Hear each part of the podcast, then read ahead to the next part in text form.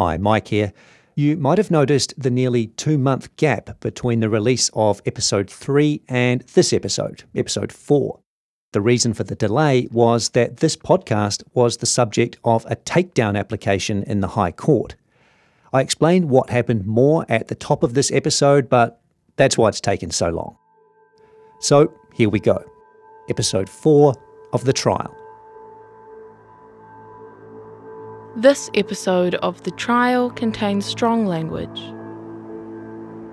You appreciate the difficulty I'm having with how vague you are over certain details on the Sunday night, the Monday and the Tuesday. Up until the time that you're, you're called and accused of this by Joe. Did you have anything to do with the disappearance? I haven't had anything to do with the disappearance. Give me one good reason why I should believe you. I haven't done anything. From Stuff, this is The Trial. I'm Michael Wright.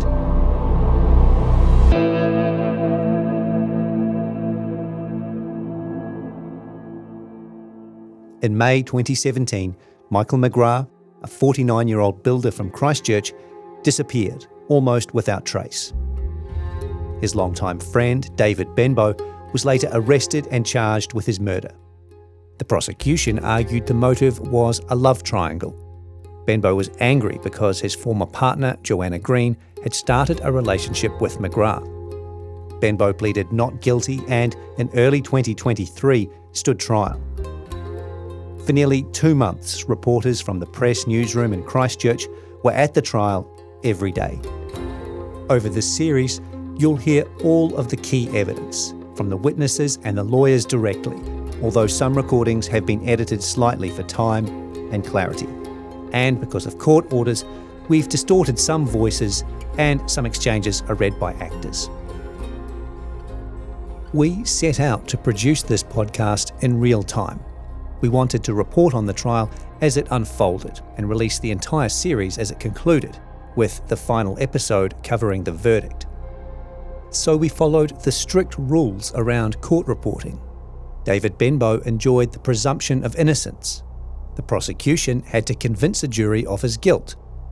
And the defence had to argue why the prosecution case was wrong. We were required to report both sides fairly and accurately.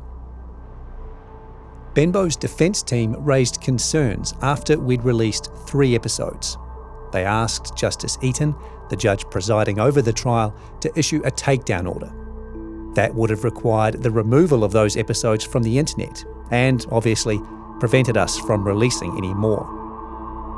Stuff opposed the application, and after a hearing on April twenty-seventh, Justice Eaton rejected the defence request. So we can now conclude the series. We know the verdict, but we'll present the remaining episodes as if we don't, to ensure both cases, the prosecution and defence, continue to get equal weight.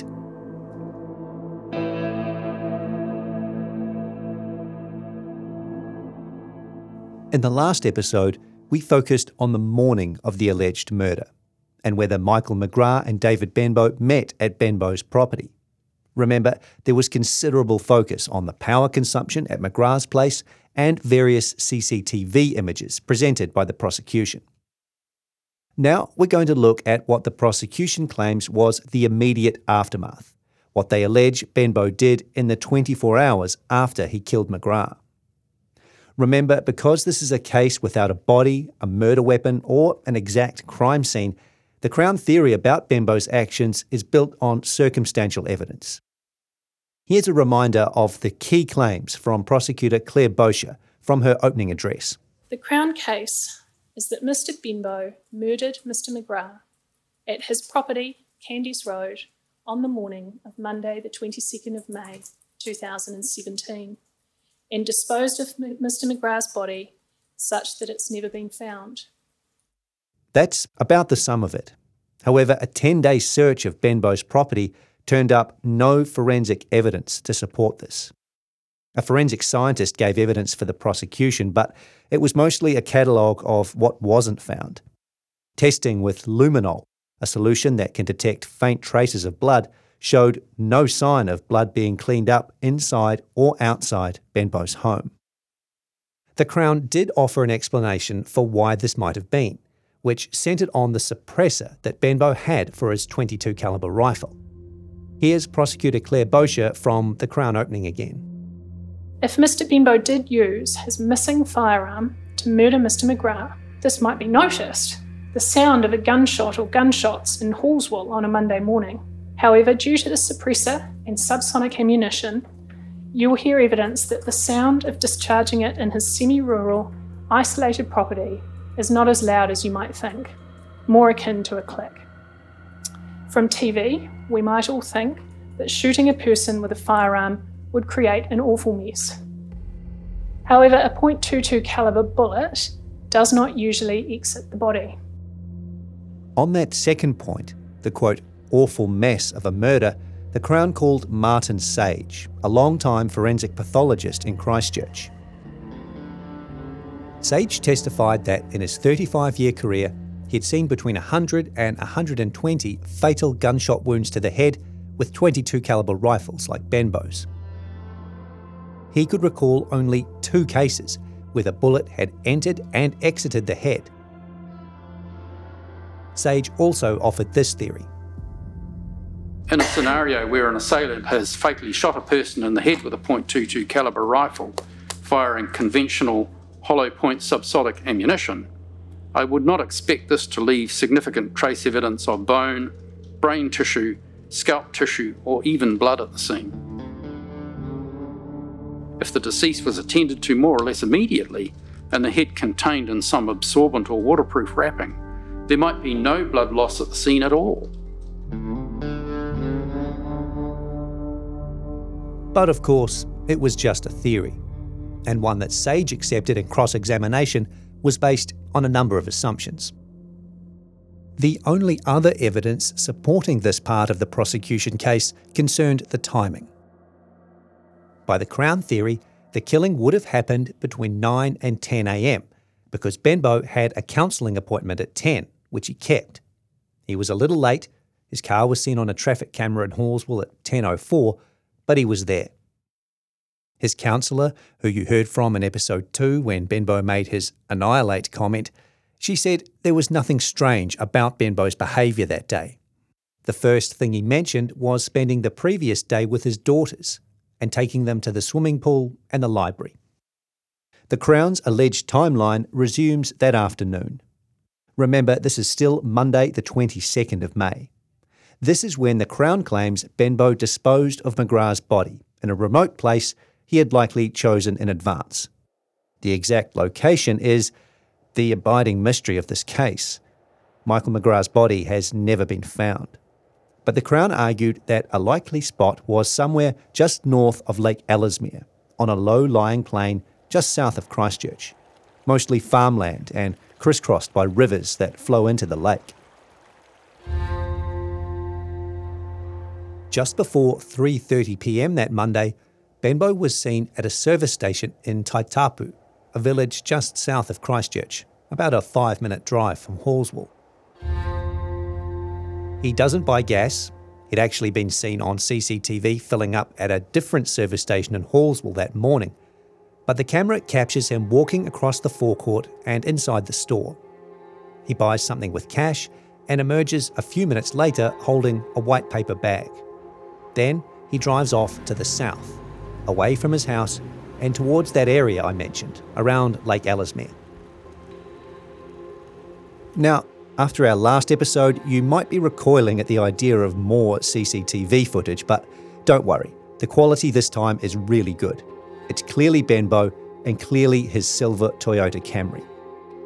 In fact, it's good enough to see that Benbow is wearing different clothes to what he had on at the other petrol station earlier in the day. All up, Benbow would be seen on camera in three different sets of clothes that day. The Crown made a lot of this at the trial, particularly the clothing changes and the fact that Benbow could never fully account for his movements. Three formal police interviews with Benbow were entered as evidence. We'll hear more from them in a moment, but first, it's worth reiterating the defence's rebuttal to this, because you're not going to hear an alternative theory to the Crown case. The defence response is simply, nothing unusual happened.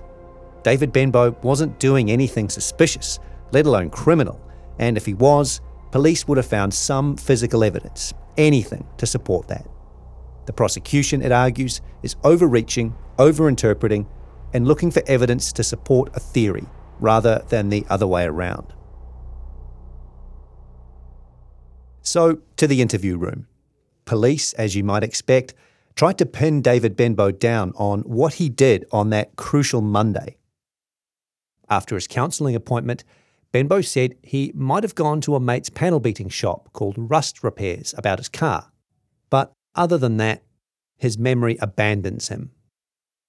The clip you're about to hear is from his second police interview on May the thirty-first, nine days after McGrath disappeared.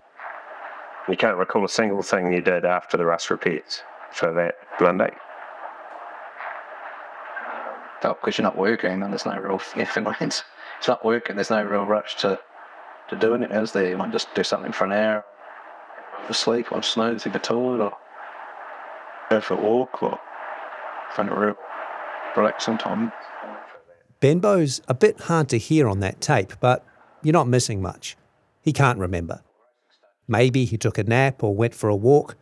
He was off work that week, so it's all a bit hazy. So do you recall anything that day? Sorry? Do you recall anything that day after the Rust Repairs? Rust Repairs. That's the panel beaters he thinks he went to.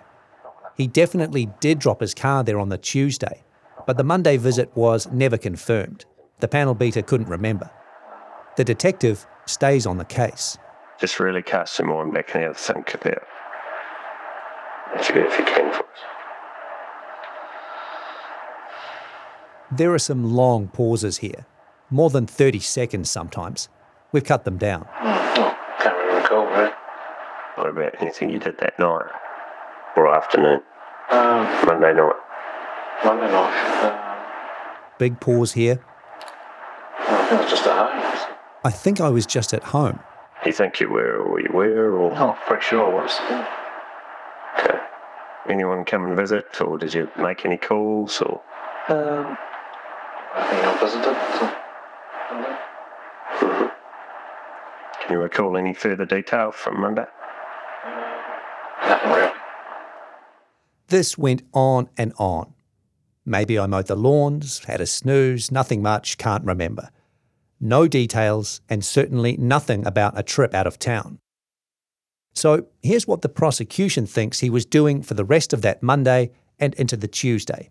Once again, a reminder, this is just the Crown theory. The supporting evidence is circumstantial. The service station footage in Taitapu captured Benbow on his way to dispose of Michael McGrath's body. He likely did this somewhere near the north shore of Lake Ellesmere. That C C T V camera takes in the main road and it doesn't capture Benbow's Camry making a return journey that day. So the Crown theorised he went home after dark or by a different route. Once he got home, the prosecution said, Benbow's next job was to move McGrath's car. If he was going to tell people later that McGrath never showed up at his house that morning, he had to get rid of it. The Crown said he'd probably moved it off the roadside and out of sight shortly after killing McGrath. All he had to do now was drive it back to McGrath's place on Checketts Avenue. But here, Benbow struck trouble. Because McGrath's old Subaru had a dodgy battery and the car wouldn't start. This was backed up, the Crown said, by two phone calls Benbow made that night, the only time he used his cell phone all day. First, at seven oh seven p.m, he called his mate Paul Flores. You might remember Flores from the last episode. He was the ex-partner of Tony Green, Joanna Green's sister. Flores told the court that he didn't pick up, but that Benbow left a message asking to borrow a battery charger because he needed one for his mother's car. One minute later, Benbow called another friend, Ashley Beveridge, but Beveridge didn't pick up either. Benbow later showed up at Beveridge's house. The time here was never confirmed, but probably around nine p.m, again asking for a battery charger. Again, he said, for his mother's car. Beveridge told the court that he gave him a jump pack, a kind of portable battery with jumper leads for starting a car. The prosecution alleges Benbow used this to start McGrath's car and drive it back to Checketts Avenue. To bolster this theory, investigators later examined the batteries in McGrath's, Benbow's and Benbow's mother's cars. This is a little complex, but here's Detective Craig Lattimore describing the results of testing McGrath's Subaru. The Subaru's engine would not start at that stage without assistance from jumper leads. The engine did turn over slowly off the battery, but there was insufficient power in the battery for the engine to start. When I used the load testing feature, the battery went down to zero point zero one of a volt. Most car batteries are twelve volts, but the measure of how well they're working is the voltage under load testing, so when it's actually being used. McGrath's car battery had quite a high voltage, but it did really badly on that load test. Here's Lattimore again. Basically, that means that the battery's got no, no grunt or no guts left in it. It's extremely low, it's flat. The battery in Benbow's Toyota Camry measured nine point five volts under load testing. And the Toyota Corolla belonging to Benbow's mother, Shirley, the car that Benbow told his friends he needed a battery charger for, it had eleven point six volts on load testing. Prosecutor Claire Bocher's final question to Detective Lattimore made it clear. Did you try to start Missus Benbow's Toyota Corolla? Yes, I did, yes. And what happened when you tried to start it? It started fine. The defence mounted one challenge to this theory. A prosecution witness named Shane Christie, a research scientist and expert in car batteries, told the court that of the three vehicles in question, McGrath's Subaru, Benbow's Camry and his mother's Corolla, it was the Subaru that was by far the most likely to have needed a jumpstart on the night of May twenty-second. A car battery that's in good nick wouldn't lose its charge when left sitting. But Christie also said there was no way to know for sure if McGrath's car would actually have needed a jump. In other words, assuming McGrath drove his car to Benbow's house that morning, would twelve hours sitting idle at the property have been long enough to drain the battery so that it wouldn't start when Benbow went to move it? Here's Defence Counsel Mark Corlett questioning Christie. You agreed that the Subaru, when charged, could support a start, but it was just not possible to say how long it would hold sufficient charge, whether that be minutes, hours or days. Correct. And am I right that the police, Detective Lattimore or nobody else, did any testing to ascertain how long it would, once fully charged, actually support a start? That's correct. So the prosecution hadn't actually proven that Michael McGrath's old Subaru with its dodgy battery would have actually needed a jump start if it had sat idle at David Benbow's place for twelve hours. It may well have, but they couldn't be sure. They also never found any C C T V footage of a late night or early morning trip by a Subaru station wagon being driven back to McGrath's home on Checketts Avenue. Remember, as we heard in episode three, C C T V footage of what the Crown argued was McGrath's Subaru legacy heading to Benbow's place on the Monday morning was a key plank of their murder theory. Despite reviewing hundreds of hours of footage, no evidence of a return journey or of Benbow walking back to Candy's Road after returning McGrath's car was ever presented. A quality podcast on a tragedy that touched many.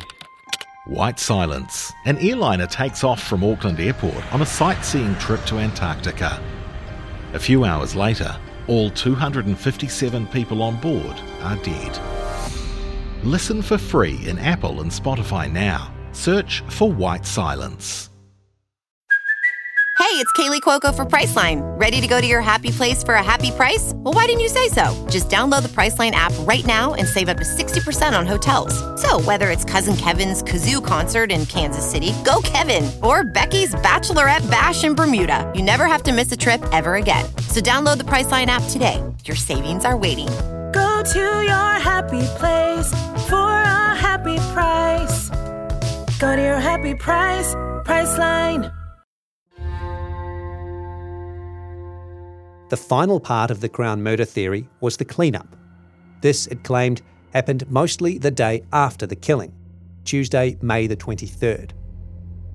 That morning, a car consistent with David Benbow's silver Camry was spotted on the C C T V camera at the service station in Taitapu, heading south, the same direction Benbow had gone the previous day when the Crown said he was disposing of McGrath's body. It was seen on the same camera driving back to town about ninety minutes later. There was no evidence about what Benbow might have been doing on that trip, if it was indeed Benbow, but by the Crown theory, it was likely something to do with that body disposal. Remember, the defence said Benbow was doing nothing suspicious, just going about his everyday life, and there was no proof to the contrary. Then, in the afternoon, Benbow went to the dump. Again, we know this because he was seen on a security camera backing his Camry up to the edge of the pit, opening the boot and throwing some items away. Then he pulls the carpet lining out of the boot and gives it a few shakes and a kick, like he's cleaning it. The footage isn't super clear, but according to police who analysed it, Benbow threw away, in order, a tied-up white plastic bag, two handfuls of dark-coloured clothing, some dark-coloured pants, a pair of shoes with tied-up laces, a long, rigid, skinny item about a metre long, a small piece of fabric or cloth, and a piece of paper or plastic. Benbow was charged the minimum fee when he left the dump, so whatever he threw out weighed less than twenty kilograms. This footage was probably the most consequential C C T V evidence in the whole investigation, because it triggered a huge police search. Police theorised that the long, rigid object could have been Benbow's point two two calibre rifle. And perhaps the clothes and shoes were the ones McGrath or Benbow was wearing during the alleged murder.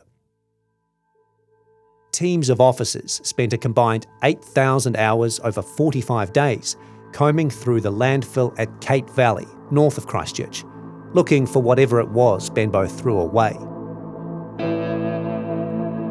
They never found anything. Benbow made a few other trips that day. He checked on his mother's place before he went to the dump. She was overseas at the time, and after the dump, he dropped his car for repairs at the panel beaters we mentioned earlier. Then he walked back to his mum's to borrow her car, put some gas in it, and went to K F C. That night, Michael McGrath's disappearance would be discovered, and, as we heard in episode one, Benbow would get a call from Joanna Green, asking him if he had anything to do with it.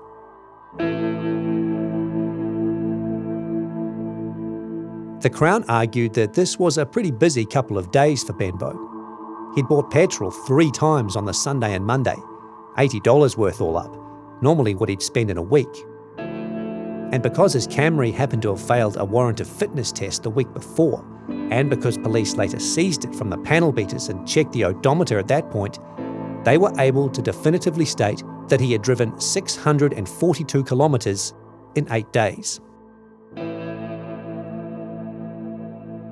When he was asked about his movements on these days by police, Benbow remembered almost none of this. Here's what he said about what he was doing on the Tuesday, the alleged clean-up day. This is from an interview on May the thirty-first, so eight days later. What about Tuesday? Tuesday. Tuesday, uh, mowed the lawns and stuff and tied them off and shit and went to the gym or a gym or a walk. Uh. It's a bit hard to hear him, but Benbow's saying he probably mowed the lawns on the Tuesday, tidied up, and maybe went to the gym or for a walk. The detective doesn't buy this. He wants more details. Even asks Benbow if he has memory problems. I don't, I'm just struggling to get a handle on the reasonable vagueness here at certain times, um, and then you know you just you remember some certain points of it. I'm just trying to get my head around that. And do you have any problems with your memory at all, or? Uh, no. So you don't think so? No. It's just the reason I asked, and I'm not being disrespectful here, but we're only talking a week plus a day. don't want to, don't want to do every day, do so, you know, well, sure, I think the work, they know they've been to work, or yeah. they go to work, come home, get a jump, so it is. So. Benbow was off work the week McGrath disappeared. Here he's saying that because he wasn't in his normal routine, it's hard to remember what he did. Of all the things he did on that Tuesday, the only one he was able to remember was dropping his car at the panel beaters. After a bit of probing, he then recalled walking from the panel beaters to his mum's to borrow her car. Nothing about a possible trip through Taitapu, going to the dump, or even K F C. The detective eventually tells him they know he went to the dump because they have that footage already. Your banking records, we looked at where you've spent money. Yeah. Tell me about the rubbish tip, mate. Tell me about the rubbish tip, mate. Rubbish tip? Um, they've been to a dump, yeah. When was that? Um, a Wednesday. Benbow freely admits he went to the dump, but says it was probably on the Wednesday, not Tuesday. Tell me about it. Oh, like I said, I cleaned up, filled up two red bins, and I filled up, yeah, a lot of shit out of the sand pits, old pots and pans and uh, yeah, it's a lot of stuff. Benbow says he'd filled up the rubbish bins at home, so he took some other stuff straight to the dump. The detective picks up on this. Remember, Benbow was charged the minimum fee that day, so he didn't throw out very much. And his red bins, red as general rubbish in Christchurch, they were due for collection on the Thursday. What did you go there for? Oh, it's, it's dump rubbish. I couldn't sell. Yeah, bin tied it up, must just get rid of it, otherwise it's going to sit around and play around, isn't it? Okay, Benbow's really hard to hear there, but he's saying, I went to the dump to dump rubbish because I didn't want it sitting at home. Yeah, it's a big top, yeah. This went on for a long time. The detective asked over and over again, what rubbish was he getting rid of? What did you throw out there? Got to throw out clothes and rubbish and whatever's on the garage. Uh, yeah, foxes, general rubbish. Can you be more specific? In what sense? Old clothes I don't wear anymore, so I've got to clean out inside, so put new clothes and stuff. So. You've been very general here, mate. Okay, but I really want you to cast your mind back to when you were there and exactly what you threw out there. You get the picture. Benbow never gives a more specific answer than this. In his defence, remember, police never found any evidence whatsoever to support this suspicious-looking C C T V footage. They searched a landfill for weeks. They combed Benbow's Toyota Camry.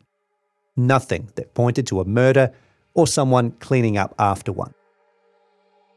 In closing the defence case, Mark Corlett K C summed it up. The search of the Camry was thorough, no evidence of the car being cleaned in any way that was confirmed by the police, nothing in the boot that looked like there'd recently been a body uh, in it, no visible blood, E S R, luminol testing, no reaction. Hair and fibre tests in the boot, nothing of interest. D N A, uh, Mister McGrath's D N A was not identified in any of the samples taken from the Camry. Dump footage, the dump footage. Remember, remember what happened with the boot liner? Mister Benbow shook it a couple of times and kicked it. This is the stellar forensic cleanup that the Crown would have you believe.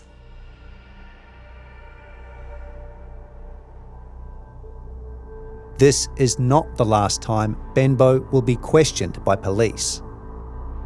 In the days and weeks that follow, what he says and does will be intensely scrutinised and eventually presented in court as further evidence of a murder and a cover-up. In particular, he'll be asked about his missing gun. Next time on The Trial. Well, he stood up and said, oh, for fuck's sake, Linny, do you think I asked him round, put some tarpaulin down on the grass and told him to stand there and, and shot him? He got quite animated and said, I don't give a fuck, it just teaches you not to introduce your partner or wife to another man.